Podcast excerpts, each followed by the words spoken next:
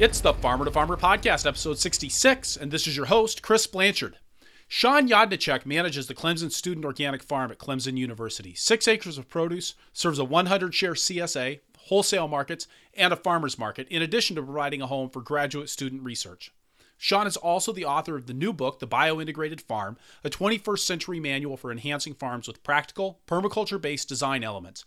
Shawn shares his experience and insights into creating the optimum farm layouts, including road placement and bed structure, creating drainage patterns that enhance the farm's biological functioning, and using ponds to increase light and heat in the greenhouse. We also dig into the Clemson Student Organic Farm's other strategies for temperature management in the greenhouse, including supplementing greenhouse heat with external compost piles. In addition, we explore the Clemson Student Organic Farm strategies for weed control and soil health, including the use of crimp cover crop no-till and additional mulch materials to create season-long weed control, and cover cropping on raised beds. And Shawn shares how he has structured the CSA to function in a campus environment, managing customer needs as well as adapting to a high turnover, low work hours student labor force. Plus, we get a great tutorial on gopher control. I learned a lot from this interview, and I enjoyed the ways that Shawn talks about big ideas and practical details. I hope you enjoy it too. The Farmer to Farmer podcast is made possible with the generous support of Vermont Compost Company, founded by organic crop growing professionals committed to meeting the need for high quality compost and compost based living soil mixes for certified organic plant production. VermontCompost.com. This episode of the Farmer to Farmer podcast is sponsored by FarmFan. Ever wish you could text a reminder to all of your customers? FarmFan does just that, increasing market turnout and sales week after week. FarmFanApp.com or see farmertofarmerpodcast.com slash sponsors for 25% off your 6 or 12 month subscription. Shawn Jadrnicek, welcome to the Farmer to Farmer podcast. Thanks for having me here. This is an honor. Great. I'm so glad you could be on the show today. Um, I'd like to start off with having you tell us a little bit about the Clemson University Student Organic Farm. Yes, we are a six acre certified organic farming operation, which is right on the campus of Clemson University. And we host classes, workshops. Um, I employ students who work at the farm. Our main market's uh, a 100 share CSA operation. And we also have wholesale markets that we sell to. Um, and then we have grad students doing research and a whole host of fun, exciting projects that we're working on. And that six acres does that does that encompass the research and the production side of things? Yeah, we do research and production on the six acres, and we just acquired another three acres that, that we're just doing um, strictly research on right now. We're, we're looking at uh, different cover cropping planting dates and using those cover crops for organic no-till. So we're looking at um, planting the cover crops at different dates, and then we're looking at um, rolling and crimping them at different dates as well. And and you mentioned the the the no-till research. I mean, you guys are in South Carolina. What's the what's the weather like in South Carolina? Uh, or maybe I should ask, what's the climate like in South Carolina? It's really amazing, and we have a very long growing season. Rainfall year round. Uh, it doesn't get much better than this.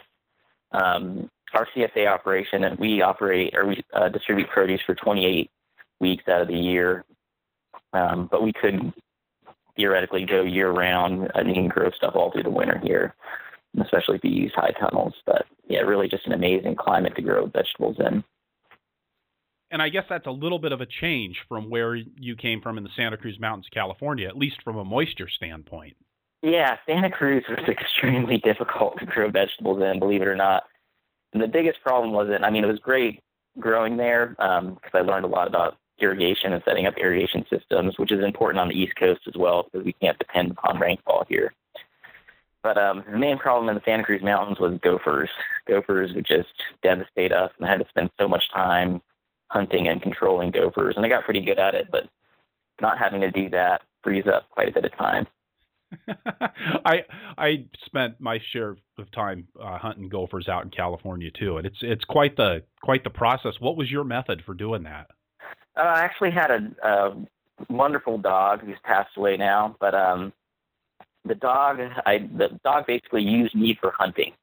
She would um, locate the the air vents that the gophers would make, and usually when gophers dig their tunnels, they basically piled a bunch of soil and they plug that hole. But their air vents, they leave those unplugged Um, but they're very difficult to find because you don't have a pile of soil next to them. So right. she would find those air vents for me, and then I would put traps in them, plug the air hole, and the gophers would come up and try to unclog those air vents and get trapped almost immediately. And then um, I would feed them to the dogs. So she loved to eat them, and uh, she kind of hunted through me. sort of an, an, an, is that a bio-integrated system that you had going on there? Almost, yeah. It was, it was it was pretty good. So, how long have you been at Clemson University now? I've been here um, working as a as the farm manager for five years, and then previous to that, I worked as an, an extension agent in horticulture for four years. It's almost ten years now. When you got to the Clemson University Student Organic Farm, was it already a thing that was was going, or was this something that you were kind of in on the ground floor of? Um, it had been around for quite a while. I think it's been around for over ten years now.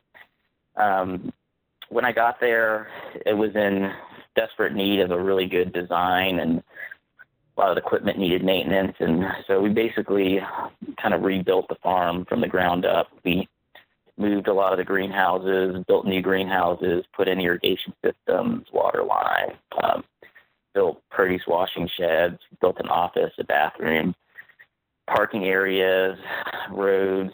So um, it was in need of a lot of basic infrastructure that we've we've been able to implement over the last five years.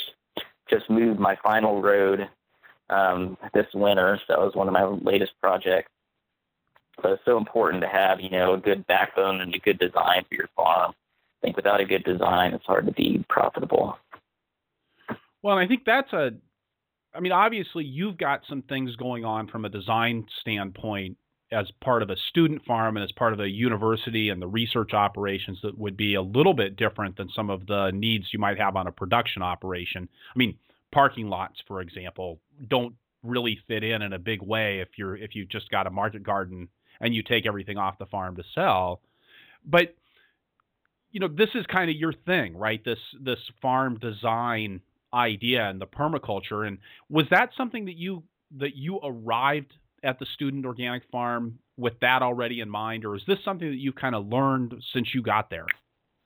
Uh, I would say both. I mean, you know, design. I've always loved to do design and just kind of making my life easier designing my life to be easier or making my life easier through design has been a big part of my life ever since I started growing stuff um, almost 20 years ago.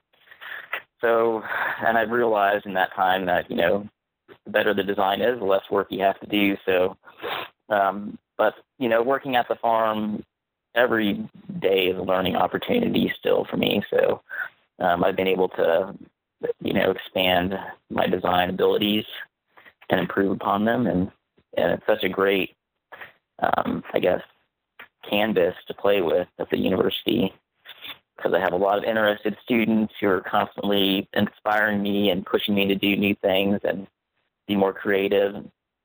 And um, so we kind of feed off of each other, but it's a great atmosphere.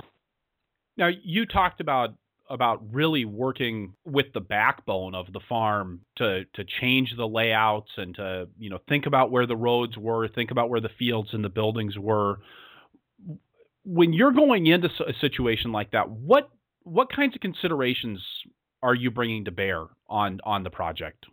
I guess when you're talking about buildings and infrastructure, um, greenhouses, post harvesting sheds, offices, I guess the main goal with those is to basically keep them as close as possible together so you don't have to spend a lot of time moving between those those buildings. I think one of the main mistakes I see in farms is that they spread their buildings and everything so far out and then they purchase, you know, gas powered or electric powered vehicles to move between the buildings. And then as you bring more employees onto your farm, then that just com- compounds all the, the time it takes to move between everything. So I think one of the key factors is you know keeping everything as close as possible, all your core, um, all your core uh, facilities on your farm, and then as far as roads are concerned, ideally your main access roads follow the ridges in the landscape, um, and the ridges are great because when it rains, water just flows off those ridges. So your roads stay really dry if you put them on the ridges because water is going to flow off in, in two directions. And then if you do have to place a road um, in an area that isn't on a ridge, it's great to to run it across slope at a very gradual angle, and then um, tie that in with water harvesting systems. But um, yeah, so if you have your access roads on your ridges, that sets up a whole pattern for field drainage. So with your road on your ridge, and then I slope the beds in the field at about a quarter percent slope, and then those beds slope to another ditch at the bottom of the field. So then when it rains, water's flowing off the roads, roads are staying dry, and then with your beds slightly sloped off those ridges, um, water is going to flow off your beds, but not flow so fast that it causes erosion. It'll flow really slowly, um, sink into the ground, but any excess water, because those beds are slightly sloped, will basically drain off um, and not be a problem. So you can get back into the field really quickly and um, and work it, harvest, cultivate, spray, or do whatever you need to do um, as quickly as possible after it rains. The worst thing you can do is have like low low areas in your field that collect water and create puddles where plants can't grow, and then you can't access your field as quickly. When you talk about ridge lines and, and slopes and things like that, obviously this is a little bit of a of a balancing act between how much space you have in production, you know, in, in terms of annual vegetable production versus the design elements with with ridges and slopes and everything. How do you balance that out? Yeah, I mean, you know, the the landforms kind of shape the design of the farm, uh, and you know, ridges are kind of really subtle on flat areas, and we're in bottomland, but that was kind of our main limiting limiting factor where we are. It was too wet to get into the field, so redesigning the field so that we had good field drainage was kind of a critical factor to make the farm um, productive. So yeah, once you know the landforms and you can kind of see that if you get a good um, contour map or uh, something that shows you the elevations in the landscape, that kind of helps you establish that pattern. But um, for example, I have some areas where the fields don't drain very well. Um, and those areas I've, I've turned over to um, perennial production with fruit trees and, and blackberries and stuff that, you know, aren't as critical to have a nice dry field. Um, so landforms and the drainage patterns on your farm can sometimes establish what you're growing for sure. So I'm really interested in this because I mean, so many farms are are trying to carve out or maximize production from a very limited amount of acreage. You know, I'm thinking of of some of the folks that we've talked to on the show uh, who are running, you know, urban farms or um, I mean, even rural farms, but on a on a very small acreage. Either they don't have much to work with, or they've or they're um, you know they're working with an odd shaped piece of ground. That's that's kind of the the piece that they're stuck with how do you balance all that out? I mean, you know, when you talk about like turning, I, I'm thinking of my own farm, and I'm thinking like the wet spot that we had in our field that was maybe a quarter to a third of an acre. It really wasn't enough to actually go out and and start another enterprise with, you know, say a blackberry enterprise or a fruit tree enterprise. What what other options are there for for dealing with those water issues?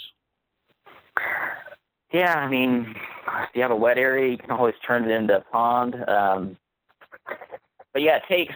I mean, getting good field drainage has taken about five years, and I'm down to like my last wet spot at this point. But um, it's a slow process. Every time I, I'm tilling a field and, and preparing it, I do a little bit of field grading. Um, you could spend millions of dollars hiring a contractor to do the grading for you, but I just use a box scraper.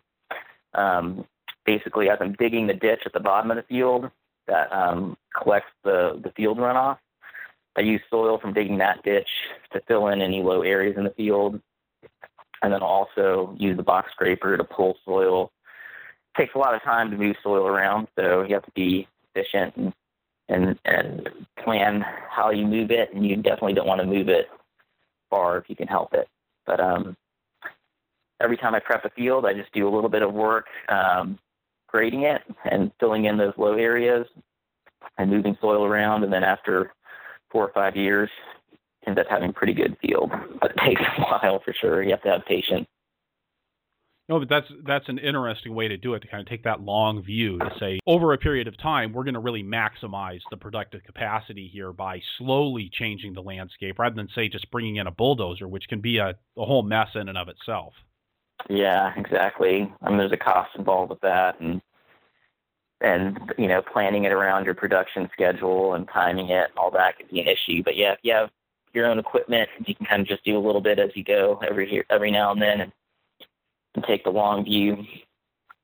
When we talk about the layout on you know roads on the ridges and kind of you know gradual sloping away from that the sort of this the design aspects of your of how you've laid out the farm there's other things that you've taken into consideration with that too i mean that's kind of the focus of this of the book that you wrote the bio integrated farm to about all of the different things you can do from a design standpoint to to make your farm work better. And you do spend some time in there talking about road layout, field layout, building layout. What are some of the other pieces of of relatively low hanging fruit, easy to get to stuff that doesn't take a whole lot of effort or a whole lot of money that farmers could be using on in their operations to enhance the efficiency of the operation from a biological standpoint? Yeah, I think um, having a small rainwater harvesting pond or like a water garden on your farm is is often overlooked design element um, that can be highly beneficial. Um, I haven't seen a lot of research that's studied these small water gardens, but um, I find that they become a, a great nexus for toads and frogs that disperse into the landscape and and control pests for you. And it's kind of anecdotal evidence, but I've seen a drastic reduction in our pest population after building ponds. And you can basically uh, manage the ponds in a way where you can kind of promote those dispersing frogs and toads if you treat them as vernal ponds or if you drain them um, at some point during the year. And what that does is it gets rid of, I usually stock them with mosquito fish to control the mosquito population and they become a great, basically mosquito trap. If any mosquito lands on those ponds, it's going to get eaten. But um, okay. I drain the ponds. That gets rid of the mosquito fish, and then that allows the frogs and the uh, and the tadpole, uh, the, the frogs and the toads to lay their eggs in there. The mosquito fish are usually predaceous on those eggs and those tadpoles. So without the mosquito fish, they can populate those ponds and then um, and then disperse in the landscape to give you pest control. So that's kind of the easy weekend project you can do and will give you a lifetime of pest control. when you say easy weekend project, what's involved in in putting in one of these these vernal ponds? Um, I usually, you know, find a catchment surface like a roof or a greenhouse, and then um, channel the water, or you can use catch water off of a road or a parking area, and then it's just a matter of channeling the road, uh, the water through pipes or gutters or um, diversion channels, which are like gutters in the landscape, and then you just channel the water into those ponds. Um, and you want to basically size the pond based on the size of the catchment area, as well as the amount of rainfall that you get in your climate. So there's a little bit of engineering and planning that's involved because you want to get the size of the pond right based on that catchment area. And then um, it's just a matter of digging it out. I use a, a box scraper to do all the digging for me. Um, but there's a whole host of farm equipment you could use. You could probably use a loader to do it. Um, but if you have a box scraper or a rear blade and you pull the top link in all the way, um, you can use it as a digging device and actually dig ponds with it. So then after digging it, I, I usually um, will line it with a pond liner, and then I like to bury the pond liner with soil to protect it. And then soil on top of the pond liner also allows you to grow plants aquatic plants in that soil. And then um, just let the rain come and fill it up. Um, nice sometimes to have different types of overflow systems or drain systems, and then you can quickly and effectively drain the water out of those ponds. Um, you can use the water for irrigation if you tie it in with other uh, elements in your design. But um, yeah, that's the basics of it. It's a really interesting idea to, to be more intentional about. I mean, essentially, what you're talking about is is where the water's pooling, um, and and you're not talking about a huge amount of water when you when you talk about these small ponds. I mean, how how big are we talking? Yeah, just you know, 20 by 20 feet is pretty effective. And again, you you noted there wasn't any research that you found about this, but how far have you observed the the effect, the biological effects of that pond to go when you put in a 20 by 20 water surface? Um, yeah, it's pretty amazing. I mean, we used to not have frogs and toads on our farm, and now even thousands of feet from those ponds, there'll be um, quite a few out in the fields. And I don't know what their fertilizer value is, but when you get the fields up, you're also killing a massive amount and distant into the soil. So probably a small fertilizer value you get from them as well. Right. Kind of, little. kind of unfortunate, but um, I do see them all over the farm now. Um, so it's pretty quite amazing uh, how drastically uh, or how drastic that change can be. And you know, one year you don't have them, next year you do. Now, one of the things that I've seen pictures of in your book and also online is is actually putting in one of these ponds on the south side of a greenhouse to help enhance how the greenhouse functions. Yeah, yeah, that was um, kind of an interesting design that we developed at the Student Organic Farm. We basically built our greenhouses on these sloped platforms. And the sloped platforms are sloped towards the south, um, which gives you a little more solar energy in the wintertime, but it also allows us to very easily harvest the water that comes off the greenhouses. So the greenhouse is aligned actually with the with the ridge pole going north south rather than east west. Yeah, and you could. I've done some sloped platforms with greenhouses on an east west axis. Um, you just have to have a, a multi sloped direction to your platform, so then you can get water around that backside and into the south side. But yeah, it works either direction. I mean, the best way to, to orient your greenhouses is, is in an east west axis because you'll absorb more solar energy in the wintertime and less in the summer, which is what you want. But um, in our situation, we had a whole bunch of greenhouses and we wanted to place them really close together without shading them out. So um, a north-south axis kind of made more sense to us, even though we were um, losing a little bit of solar energy um, with that orientation. But it, it set up nicely with the, the ponds on the south side, and then we ended up putting some of those ponds, rainwater harvesting ponds, inside the greenhouses and designing the greenhouses to harvest water into those internal ponds. So let's let's talk about the external ponds first and what sort of an effect those have on on your greenhouse management because the idea is to is to increase the amount of light absorption during the low light months of the year, right? Yeah, yeah. So in the wintertime when the sun's low on the horizon, it's uh, reflecting off those ponds and into the greenhouse to give us more light and heat energy. And then um, we have you know water filled barrels inside the pond that collect that reflected light and that heat gets stored in the water. Water acts as uh, it's called thermal mass. It absorbs that solar energy during the daytime and then releases that heat at night when you need it most. But one of the best benefits, I think, of having a sloped greenhouse is, is cooling. You get a, um, you can basically get uh, convection to help cool your greenhouse because you can separate your vents at a greater distance apart uh, with a sloped greenhouse, but we have a, a height difference of, of one foot between two four foot vents on either end of your sloped greenhouse. Um, you can get a lot of convective, uh, basically convection pulling that heat out of your greenhouse.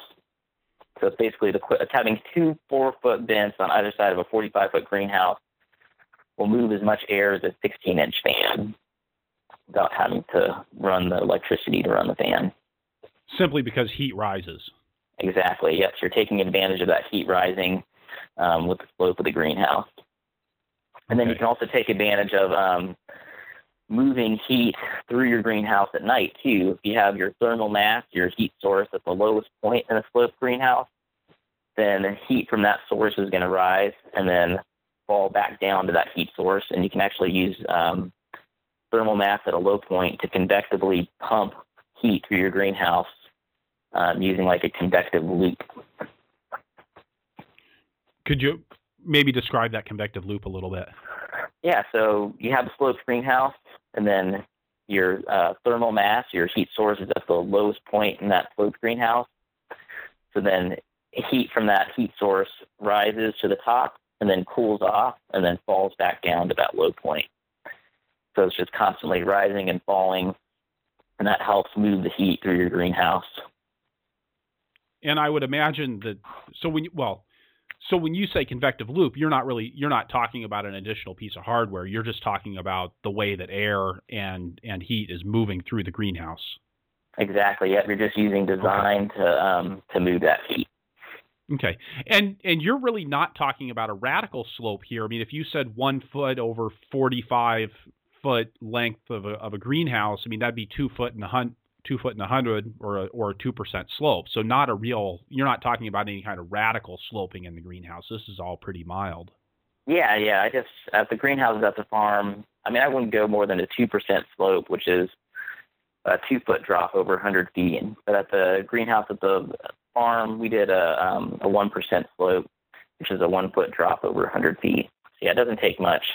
One of the things that I've always wondered, you know, when when you're looking at at trying to integrate some of these systems on the farm, well, it's something I've oftentimes said to beginning farmers, you know, and, and I ripped this off from somebody somebody else who was talking about marketing, but I've always thought of it in, in terms of uh, farm systems. You know that you can be a nudist or you can be a Buddhist, but you can't be a nudist Buddhist you know, which is a way of saying, you know, we're we're already doing some stuff that's kind of weird and out there. You know, you're already trying to have an organic vegetable farm, right? That's already uh-huh. a little bit strange. You're trying to direct market produce in a world where where people aren't used to direct marketed produce, and now and now you're going to start adding these other layers on. I mean, I know that on my farm we tended to go for the option of of plugging in a propane heater rather than looking for how could we get more thermal mass and manage that with a pond that has to be drained. I mean, I'm I'm kind of thinking about as you're describing these systems, I go like, wow, that's you know, there's already enough stuff to think about. This is already this is more stuff to think about. I'm kind of curious how you how you handle that from a management standpoint. Yeah, basically, um, well, all the projects happen in the wintertime when we're not busy. So trying to find stuff to do basically during a cool uh, cool time of year is, is when a lot of this stuff happens and you know starts with an idea and then just take on that project um, when we have time. So and I guess a, winter winter in South Carolina is a little bit different than winter up here uh, in Wisconsin. Yeah, yeah. You can you can actually get outside and move dirt at that time. Yeah, yeah, which makes it a little easier for us down here, I guess, to think about that. But and then really, it's kind of putting in systems during the winter that are are there and can function relatively autonomously during the summertime or during the growing season. Yeah, exactly. Yeah, all the the hardscaping gets done during the wintertime, and sometimes we'll do a little bit in the summertime because you know even here the soil doesn't dry out during the wintertime, so it's hard to do soil during the wintertime. So um, you know, like if you have any grading projects, a lot of times you have to do that during the summertime. And we take actually a month off during our summer production in August just because it's so hot. It's difficult to work and it's difficult to get produce to come in during August um, where we are. So, and we need to have more time to plant for our fall crops. So we take a month off. That gives us some time to plant for fall crops. And um, don't have to work as much in the heat, and then um, we can do you know small project during that time as well. So kind of looping back to the to the greenhouse design, then we talked about the pond on the on the outside, sort of serving as a as a reflecting pond, and then you talked about having the having a pond on the inside of the greenhouse, which again I'm going like, wow, that seems a little bit crazy in terms of of how you're utilizing your space in that that very high value, high you know high dollar covered space. But can you talk about how that how that pond on the inside fits in both from a biological standpoint and economically? Yeah, it does cut your productive area down. Um, but um, yeah, we started experimenting with these ponds called shallow solar ponds. And we built one, and then I started researching it, which a lot of times happens after I start a project. When ideally you do your research before you start a project. But um, people had had built these before, I guess maybe back in the 70s. I can't remember exactly when. But the shallow solar ponds are basically they act as thermal mass. They absorb that solar energy during the daytime and then re-radiate that heat at night. So with internal ponds, we insulate them on the bottom, so the heat from that water can't escape into the soil. Built these, tested them out, um, and they're pretty effective at heating greenhouses. They give you about a thousand BTUs of, of heat every night on average during the wintertime.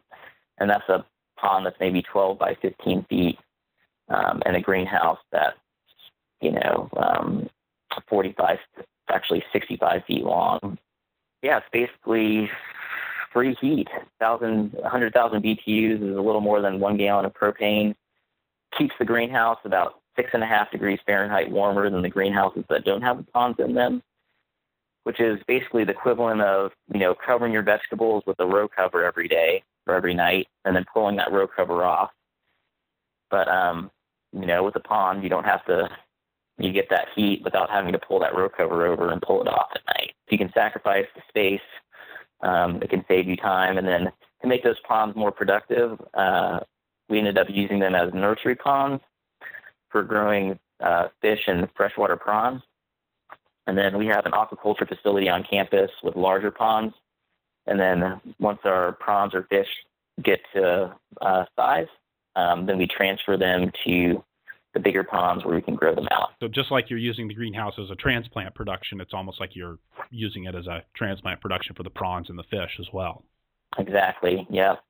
Yeah, because you can grow a massive amount of small fish in, in a small area, or you can grow a few larger fish in a small area. So it makes more economic sense to grow a whole bunch of very small fish and then grow those small fish out in bigger ponds. Okay. And is that is that larger aquaculture operation? Is that part of the student organic farm, or is that something separate? Um, it's just a few thousand feet away, but it is separate, but it's close by, which is nice. I'm curious if you've ever seen those kinds of internal ponds being used up north, or if that's if this is really something that's more applicable in an environment where you're not getting into a deep freeze in the wintertime. Yeah, I haven't seen them up north. The the research that was done on them um, well, 20, 30 years ago think it was done in California, and then there was some modeling that was done on them as well. But yeah, I haven't seen them. I think that they would they would work well um, in almost any climate. We actually put solar pool covers over the top of them. So one of the issues you can have with internal ponds inside of a greenhouse is you get a lot of evaporation and then condensation on your greenhouse. So it's important to cover them um, with something that prevents that evaporation, but that also increases the water temperature as well. So I think you get a little more heat gain with the with the solar pool cover over your pond.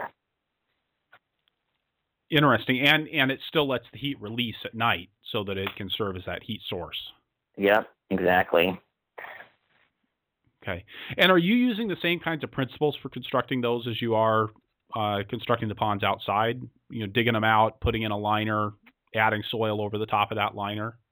Yeah, in the greenhouses we do uh, a slightly different. Um, I make the the slope angles a little bit steeper, um, and and and the green and the ponds inside the greenhouses, and that allows us to hold a little more water. And on some of those, we have actually vertical walls that we built out of um, blocks, uh, cinder blocks, and um, and then I don't put uh, soil on top of the liner.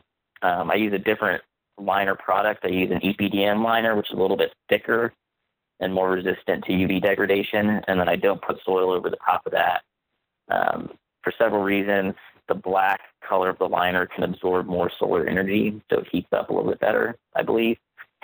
And then um, since we're re- we also recirculate the water from those ponds through filtration systems, and not having soil on top of them, um, you know, allows us to recirculate the water without clogging the filtration systems, and that also makes it easier to harvest the the fish out of there or the prawns out of there um, when we need to transport them.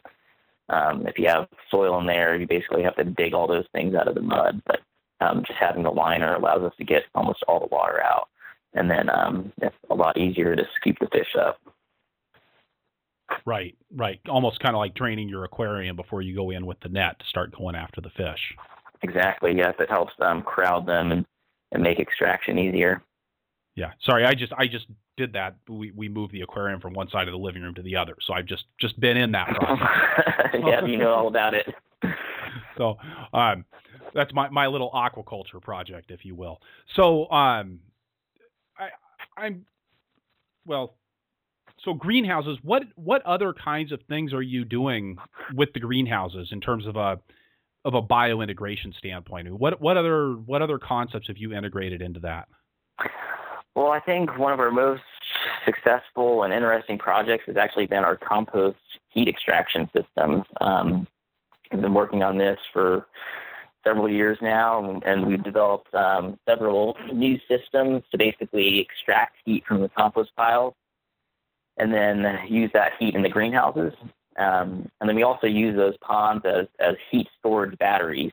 So we can take heat out of the compost piles, um, put that heat into those into those ponds, and then um, charge those ponds up with the with the compost heat, and then use those ponds as heat storage batteries. I can then heat the greenhouses at night. Tell me a little bit about how that works, because I'm I'm imagining that you're not carrying the heat in buckets and pouring it into the pond, right? No, no. Um, we actually have about maybe four or five different techniques that we use. Um, one of them is similar to the Jean Pain technique, where um, we have a hydronic heating system that we use for our greenhouses for heat. And that's where you basically heat water and then you can pump that hot water to wherever you need the heat. So I like hydronic heating systems because instead of heating the entire greenhouse, you can just heat an individual bench. So it saves a lot of energy. Um, and then you can use one central heater for, to heat multiple greenhouses. So instead of buying, you know, a new heater for all for each greenhouse, you can just use that central heater and then pump the heat to the other greenhouses. Um, so one of our techniques uh, uses that hydronic heating system, and similar to the Jean Pain technique, he basically uh, Jean Pain built these giant round compost piles, and then installed about 900 feet of, of pipe within those piles, and then um, ran the water through the piles, and then the heat transfers into the water, and then you can um, pump that water or, or, use that hot water wherever you need it. So our technique, um, instead of building giant round piles, we build uh, windrow style piles, which are long, narrow piles. And with windrow piles, what happens is you get all this hot vapor that rises through the center of the pile and out the top. That hot vapor, as it rises, is pulling in um, air from the sides of the pile. But um, what I determined is that you can run um, a much smaller amount of pipe through your pile um, and still extract a large amount of heat as long as you run that pipe right through the the center of the windrow style pile so you're tapping into that hot vapor that's rising. And then you can use less piping material. And with less piping material, um, it allowed us to develop a technique where we use the tractor to um, very quickly and easily extract the pipe um, if you want to turn the pile or if you want to uh, use the compost out in the field. So with less piping material, we're able to quickly get the pipes out and then or put and put the pipes back in. So tell me about how tell me about what kind of pipe you're using and and about the methods that you're using for getting that into the pile and, and out of it because I'm just I mean I'm thinking about that and I'm going this seems like a giant pain in the ass. No, I mean I can about a 40 cubic yard pile I can pull the pipes out, turn the pile, put the pipes back in in about an hour. So it's pretty wow. pretty pretty quick. Um, we get about I mean, it's not a, a huge amount of, of energy. We get about twenty five dollars worth of heat for every hour that we spend on the on the composting process. Um, but then you're also getting the compost at the end of the season too, which I don't even put a, a, a value price on. Um, that's just kind of like we're mainly going after the heat, but the compost is great too. Yeah, for the piping, I use one inch PEX pipe, and uh, where it makes the turn at the very end of the compost pile, um, I put in two elbows, PEX elbows, and then to extract the pipe, I basically attach those PEX elbows to uh, a tow chain, and then attach the tow chain to the tractor. And then um, if you pull on those uh, fittings instead of the pipe, you won't damage the pipe, and that allows you to rip the pipe out. And then I just use the front end loader um, to make a trench in the pile and then insert the pipe back in it and then use a front end loader to bury again. Okay. Um, and then we have other techniques too where we've um, embedded pipe. The easiest system which is a little more expensive, is we've embedded pipe inside of a concrete slab. And then we build our compost pile on top of the concrete slab, and then we run our hydronic water through the pipe inside the slab, and then heat trans the slab heats up, and then heat transfers into our water. And that's really easy because then you can just, you know, you don't have to worry about taking pipes in and out. And then um, we have another system that we use, um, which doesn't require pipes inside the pile. And with this system, we basically built a wall of 55 gallon drums um, along one wall of our greenhouse. And then the compost pile is built up against the wall of the greenhouse that has that, the 55 gallon drums forming the wall. And then we basically pump water from the ponds through those barrels, and all the barrels are interconnected. And then those barrels basically extract heat from that compost pile into the water, which then goes back into the pond. And it's a little more complicated than that, but um, if you get the book, uh, it shows you some of the details. So um, each barrel is what's called a swirl separator. So as the water is getting passed through the barrels, it's also filtering the water, heating it, and then it forms the wall of the greenhouse. So those barrels are actually doing a lot of functions for us. And then I would guess that even though you're running water through them, that they end up also serving as as some thermal mass that's re-radiating heat at night as well. Yeah, exactly. Yeah, so it it heats that greenhouse pretty good as well. Um, just having a compost pile up against the wall of your greenhouse will actually, um, when we tested that out, kept that greenhouse about four degrees warmer than the greenhouse that didn't have um, the compost up against it. But and when you to, say up against the wall, is is this up against the side walls or the end walls or both? Uh, um, it depends. I mean, it could be either. Um, ours is up against the side of the wall of the side wall. Um, the one thing you do have to be concerned about when you attach a compost pile to the greenhouse is um, the compost gases, because um, you're going to get compost gas leaking into that greenhouse. Um, so which can be toxic to humans and plants at high concentrations. So you have to be careful to ventilate those greenhouses properly before you go into them. But we've also developed systems where we basically extract the compost gas from the compost piles and then inject that into the greenhouses um, through a filter. And the compost gas is very rich in carbon dioxide. And then if you increase the carbon dioxide content in your greenhouses, you can get about 30% um, more plant growth. You have to be careful to to ventilate the greenhouses before you go in them. So that's really interesting to me. You talked about putting in a filtration system then for the gases. So is it scrubbing the other the the more poisonous stuff out or yeah it it helps take some of the toxic stuff out like ammonia and um, hydrogen sulfide but basically yeah we just pass the compost gas through uh, two feet of finished compost and then that finished compost helps filter out those pollutants but it doesn't do a perfect job. So we have like CO2 um, meters where we can check the CO2 concentrations, and I'm always careful to ventilate the greenhouses before we go in them. You know, again, it seems like something that, that adds a layer of management, but when you're talking about a four degree temperature increase, that's not insignificant at certain times of the year.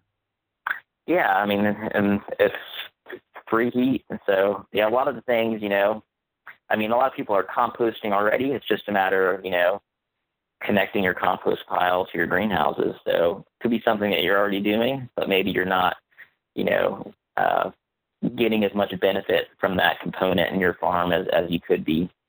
So, you know, if you're extracting heat from it, then then that's another benefit. And then if you're extracting carbon dioxide from it, then that compost pile is really working for you at that point.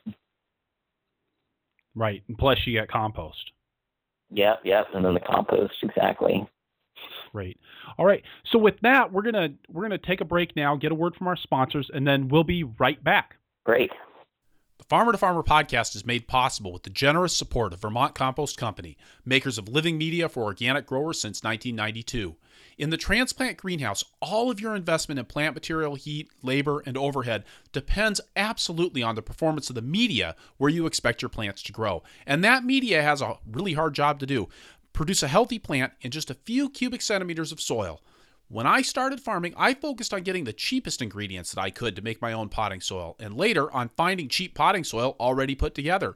But I found that what so many farmers have that saving money on inputs doesn't always result in increased profits.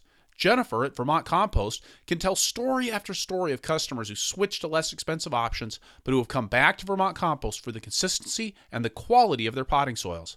And even though it's not all about saving money, Vermont Compost pre buy program can help you get what your plants need at the best price with the best shipping options delivered at a time that works best for you. Plus, their shared truckloads program organizes shipping to other regions in ways that gets shipping prices down to the level you'd pay right there in the great state of Vermont. Feed the soil vermontcompost.com. This episode of the Farmer to Farmer podcast is sponsored by FarmFan.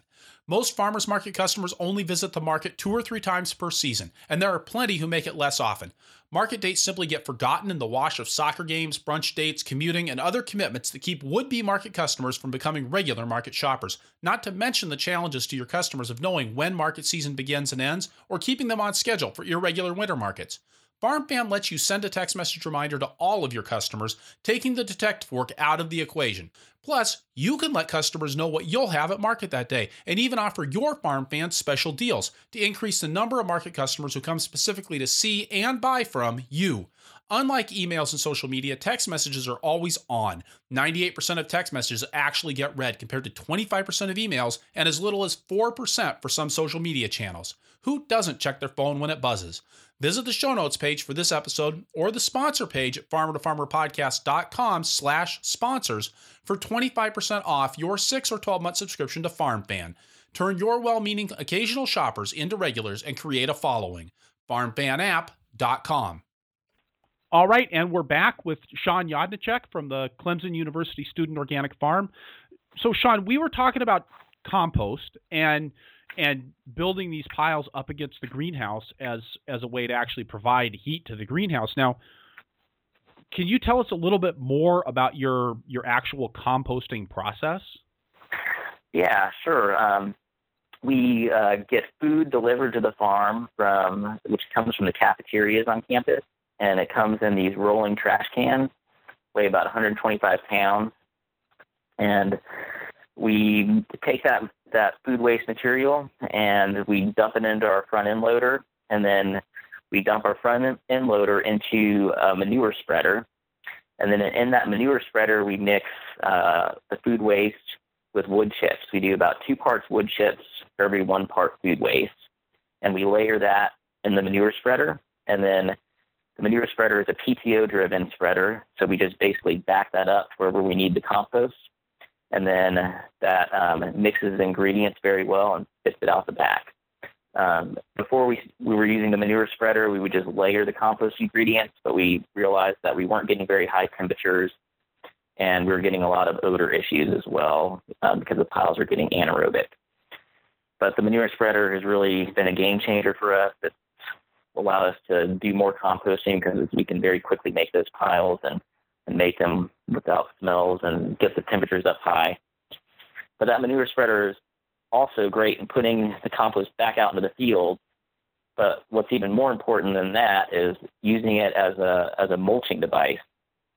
So we'll take um, I get leaves delivered from the city of Clemson um, in the fall, and I stockpile a massive amount of leaves, and then I can use that manure spreader um, to put that leaf mulch out in my field um, for mulching different plants, and it's and it's really quick and effective. I can put about six inches of leaf mulch over a third of an acre in about four hours using the manure spreader. And that's a that's a pre-plant process, right?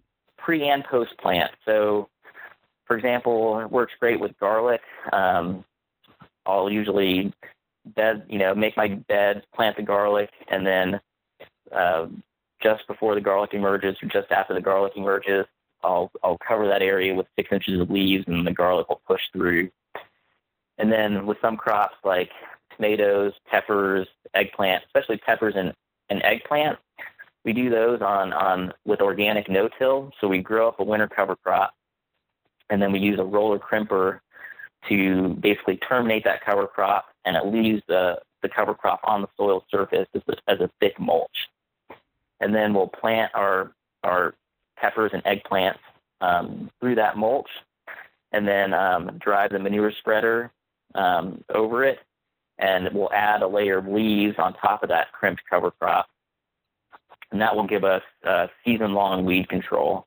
Um, if we just use the the crimped cover crop um, without the leaves on top, only gives you maybe one or two months of weed control. But by adding that extra layer of leaves, you get season-long weed control.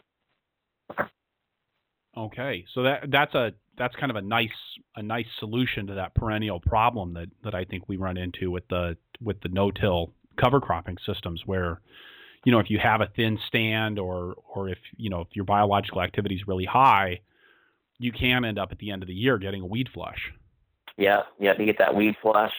And then i'm also actually experimenting right now with um, using the leaf mulch for early termination. And i, I think that at least with ryegrass um, you can terminate it before you know normally you have to terminate the ryegrass with the roller crimper um, when it's when it's very mature. But um, if you add a layer of leaves to the to the top of it, you can actually terminate it um, much earlier than you would normally terminate it. Keeps it from popping back up. Yeah, that's a new field that we're just exploring. Now you must be dealing with a whole whale of a lot of leaves. Yeah, it's a pretty massive pile, but um, I actually should have gotten more. I had to turn them away because I didn't have have room to store them. Um, but I got to find a new spot to store them, and I mean, it's so easy to put it out with a manure spreader. I really need to be doing more of it. I think this is a nice spot to kind of segue into the actual farming that you're doing there at the Student Organic Farm. So you've got this, you've got six acres in production. Can you describe your your production system to us? Yeah, I try to do as much transplanting as possible. Gives us, you know, head start on the growing season and head start on the weeds. Um, uh, plant everything on raised beds. Um, cover cropping is our main fertilizer source, but we also um, make up for some fertilizer needs with um, blood meal and with cottonseed meal. And let's see, I've got a whole host of planting and cultivation equipment. I use um, cultivation toolbar that has spider wheels, side knives, sweeps, um, and S tines on it, and I use that to do most of our cultivation. And so, when you say toolbar on, that's on the back of the tractor, right? Yes, on the back of the tractor. Um, and then we also use collinear hoes. Uh, collinear hoes is probably one of my favorite tools. Um, but we'll use that for a little bit of cultivation. Each raised bed, we either do a single row, a double row, or a triple row. Um, and then our cultivation equipment is designed around our, our spacing on those beds. Um, we see we use a we just got a water wheel transplanter, and um, we use that for marking the rows and fisting and transplanting. Um, our bed shaper also has a drip tape applicator on it, so we can hook our drip tape up to our bed shaper, and then that will bury our drip tape, um, which has been a huge time saver for us. And it's also allowed us to do more flame weeding. And flame weeding is a really important uh, strategy we use for weed control. Um, we do a lot of stale seed bedding where we'll, you know, let a flush of weeds come up, and then we'll do shallow cultivation um, with the flame weeder or with our cultivation equipment um, to kill those weeds um, without stirring up weeds from deeper in the soil, um, and that really knocks down a lot of our, our weed problems. We also also do delayed planting where you know, we'll let a rain come, get a flush of weeds going, and then maybe wait four or five days before we plant our seeds so that the weeds come up first, and then we'll flame weed over the top of those, kill the weeds, but our seeds are protected under the soil. Um, see what else do we use? We've got um, chain drag, which I use for stale seed bedding, shallow cultivation. And that's just like a that's kind of like a chain link fence sort of a thing that just drags across the top of the bed, right? Yes, exactly. Um, and I started stale seed bedding before I even plant my cover crops in the fall, which gives us, um, you know, better stand of cover crops with less weed pressure in them. And I actually started planting all, all of our cover crops on raised beds, which has really been helpful. Um, so all of our winter cover crops go on raised beds. Um, and our roller crimper seems to work fine on those raised beds, um, crimping and killing those cover crops. But um, planting up the cover, the winter cover crops on raised beds gives us um, earlier maturing winter cover crops in the spring. Um, they grow fast. Yes, they grow faster. They grow denser. You actually have more surface area too when you plant on a raised bed. Um, so you actually can get more cover crop material out there. And um, and then I think if the soil temperature gets increased with the raised beds, and then better soil drainage um, gives you better cover crop growth. And when you say you're you're planting it on the raised beds, how high are your raised beds? Um, they're about six inches. Six inches over the wheel tracks. So that's actually a pretty. I mean, that's a pretty radical difference. And and you're saying that that then when you come in to terminate that cover crop, is it getting everything that's in the wheel tracks and in the beds? Um, with the roller crimper. Yeah. Yeah, the roller crimper. Um, I guess the tires. You know, the, the roller crimper only is getting the top of the raised bed. But um, I guess the tires provide enough pressure to terminate the cover crop in the wheel well area. the so, original roller crimper, right? Exactly. Um, exactly. So if you th- if you think about it, they're actually pretty similar design. Um, that's interesting. So when you're when you're seeding the cover crop, how are you doing that? Is that with a seed drill, or are you guys uh, going out with a whirlybird seeder and putting it on? Yeah, well, um, Actually, we have an overseeder, but now that we're planting our cover crops on raised beds, I need to sell the overseeder because we're not even using it anymore. Um, I actually just use, I've got a whirlybird seeder, like a, one of those cone spreaders. But I find that if you want to do crimping with your cover cropping, you really have to be precise with how much seed you're putting out. Um, so actually do most of our seeding with a, just a bag seeder um, strapped over our shoulder. Takes probably a good day to put it out over, you know, five, six acres, but um, you get a very precise application rate. Interesting. I, I always felt like I got a less precise application rate with with the because of the human factor when you're uh, when you've got yeah, something yeah. you're putting over your shoulder. Yeah, I, I want. It could just be that I haven't dialed in the whirlybird seeder yet. I probably should switch to that. It would take a lot of time talk to me a little bit about about using that the the over the shoulder bag seeder as a way to get stuff on and how you get how you get that consistent year after year. Yeah, you know, I um, calibrate it, or if I have a student do it, I have a student um, calibrate it themselves so that they know exactly how many pounds they're putting out per acre. Um, I've been growing a, a, cover crop combination of um, ryegrass mixed with uh, crimson clover both of them mature kind of at the same time for rolling and crimping if you want to do that.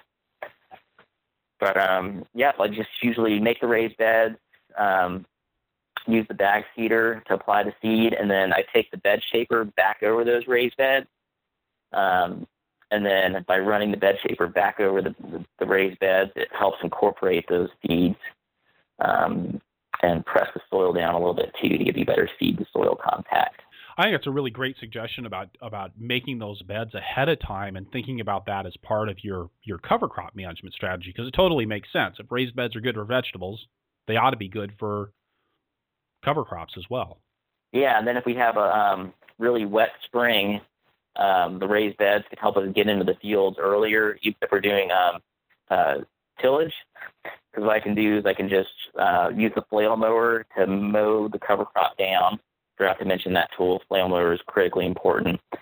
But I'll take the flail mower in, um, mow as close to the ground as I can on top of those beds, and then I just bring in um, a rototiller and just rototill real shallow on the tops of those beds. Um, so because I'm not cultivating, you know, I'm not doing any deep tillage, um, the tops of those beds dry out really quickly, and that allows you to get into the fields earlier. And when you're when you're terminating the cover crops that way, rather than using the roller crimper, there, what are you doing about the cover crop that's in the wheel tracks? Uh, yeah, that that does become problematic because the flail mower, you know, can't mow everything close to the ground. Um, can't mow the cover crops and the wheel tracks close to the ground. Um, so, yeah, if you're, you know, eventually you're going to have to drive back over those. Um, to kill them, but how did that work this year? I ended up coming through with cultivation equipment um, with sweeps, um, and those sweeps are stout enough to basically come in and and and cultivate the cover crops that were in the wheel tracks. um, when I'm just tilling the tops of the beds. Otherwise, if uh, if it's dry enough to till the whole field without tilling the tops of the beds, then what I'll do is I'll just mow it down and then bring the disc harrow in and just do you know basically you're destroying the beds at that point. Right. Right. Okay. And and are your raised beds more or less permanently located, or are you re rebuilding and reshaping those in a different spot every year? Yeah, they're I'm rebuilding them every year. I've I've thought about trying to get a permanent bed in there, but it's, it's difficult to do. So then on the on the farm, um, I you're working largely with a labor force of students, I assume. Yes. Yep. We hire all students um, working at the farm. It's got its uh, blessings and and its curse. As soon as you get a student trained, they're usually graduating and gone at that point. Um, so it's it's hard to to keep people around for a long period of time, but constantly, you know, trying to get students first or second year, they get there, and then give them raises every year so they stick around because it is it is tough work. But um, I have some really good students at the farm now, and it's always awesome when you when you have some good workers out there. But um, yeah, it can be difficult, especially during the school year. Um, during the summertime, labor isn't really an issue. I usually keep four students on and um, keep them around for 28 hours a week. But um, during the school semester, it's very difficult to get the labor that you need. So, um, you know, I'll probably have nine students that maybe work two to four hours a week during the during the school semester. Some of them might work a little bit longer, but it's split up between a lot more people, and I have to bring in a lot of students that that don't have the training. That complicates things, but um, we've kind of worked around that by trying to mechanize things as much as possible so that we're not um, completely dependent upon a large labor force. Yeah, I think it's always a funny dynamic with the the any kind of a student farm. I mean, on the one hand, you have a ready source of relatively inexpensive labor, but on the other hand, that availability can be so spotty that that, that mechanization almost becomes an imperative. Yeah, yeah, it's been extremely helpful. And yeah, just you know, adding a few key pieces of equipment have really enabled us to to keep our production level pretty high. And then you've got a, a pretty much a built-in market there at Clemson University, right? Your your CSA shares are primarily going, I assume, to folks that that work on campus. Yeah, yeah, we uh, tailor it to you know community members, students, um, faculty, staff. Um, so it runs the gamut. But um, yeah, since we're right on campus, it's really easy for people to to just come to the farm to pick up their produce, which saves us a lot of time because we're not boxing shares and then delivering things. Um, so we do cafeteria style where everyone just comes to the farm, and I think that gives them a, a really good um, farm experience where they get to actually see the produce growing, and um, and then they box their own uh, their their own produce, and then we also let them participate in part of the harvesting um, when it comes to like cut flowers, things that they enjoy to harvest. Um, so we have them harvest their own cut flowers, and then um, things that take us forever to harvest, like cherry tomatoes, we'll have them harvest cherry tomatoes as well, and it saves us a lot of time. And when you say cafeteria style, are you dictating what people are choosing for their shares, or are folks coming in and, and selecting the items that they're interested in and that they want? No, we, we tell them how much they can take of each item. Um, that's important so we know exactly how much to harvest and want everyone to get the, the same share. But yeah, it just comes out of the coolers and we put it on tables and then we've got um, little chalkboards next to each item where we tell them, you know, what it is and how much they can take. And we've got like a big whiteboard where we also put on there how much um, each share gets. And then um, lots of like scales all around so they can weigh things out. And then I try to like cut back on rubber bands and because um, you know when you have to do a hundred bunches of something, you're you have to do maybe three or four bunches per pickup. You're going through quite a bit of rubber bands, and it takes a lot of time. So we actually will like count kale leaves, and then our customers come in and they'll count kale leaves when they box their their, their um, produce up, and we don't have to do any um, bunching. That seems like an important adaptation to having a lot of workers on your farm who each work just a few hours, you know, rather than being able to, to get a, a really skilled labor force. Yeah, yes, it definitely helps. I'm trying to make things as efficient as possible and, you know, allowing the CSA customer to do as much work, I guess, as they can tolerate.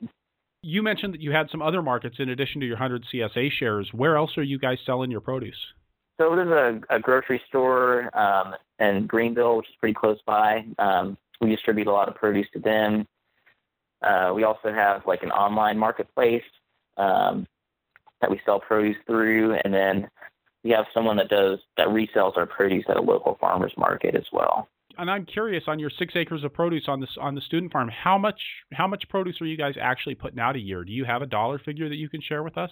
Yeah, we calculate. I mean, we're giving our, our customers a pretty good deal. It depends on the year, of course. Last year, I mean, we we have numbers. I don't know them off the top of my head, but you know, we have two 14 week seasons. Um, our spring summer season last year, our customers got about $36 uh, in produce every week. Um, and then they're paying $25 a week for that produce. So that was like retail prices, retail value. Shawn, if if we were to kind of take what we've talked about from the production and the marketing and the and the greenhouses and the roads and kind of everywhere that we've been in our conversation today, how would you how would you kind of tie all that back in together? Yeah, you know, having a good design and a good plan is kind of one of the most important things I think a farm can do um, to maintain profitability. So, you know, having roads that stay dry, placing those roads in the right places, um, having fields that you know drain so they're not susceptible to, to flooding, um, irrigation systems that are automated, so you're not spending all your time watering, um, buildings that are close together so that um, you're not spending all your time moving between things, and you know, greenhouses that heat themselves don't require a lot of energy and money to, to keep going. All right. And so with that, then I'd like to turn to our lightning round.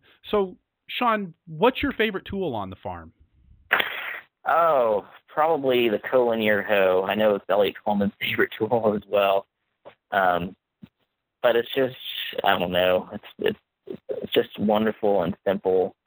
Um, even though you know we're a large farm, we have tractor drawn cultivation equipment. Um, we're still using the collinear hoe um, for a lot of crops, and it's just wonderful, simple, effective. Love teaching students how to use it.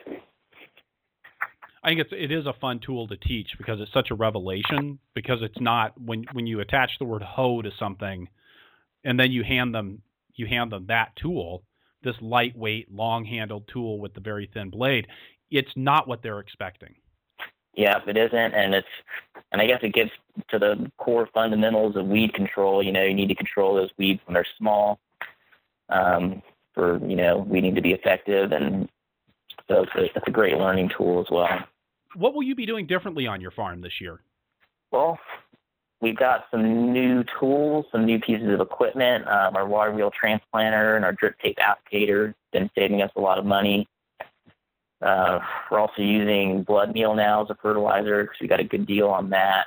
And then um, we're experimenting with, you know, using leaf mulch uh, more than we have in the past and just expanding our, our no-till production as much as possible. And the best advice you've ever gotten? don't give up. I like that. So probably pretty important when you're trying to do something as ambitious from a design perspective as you're trying to do. Yeah, yeah. There's yeah, constantly, you know, always the opportunity to give up, and you just have to keep battling on and finding a way to succeed. All right. And what's your favorite crop to grow? Hmm. Favorite crop to grow?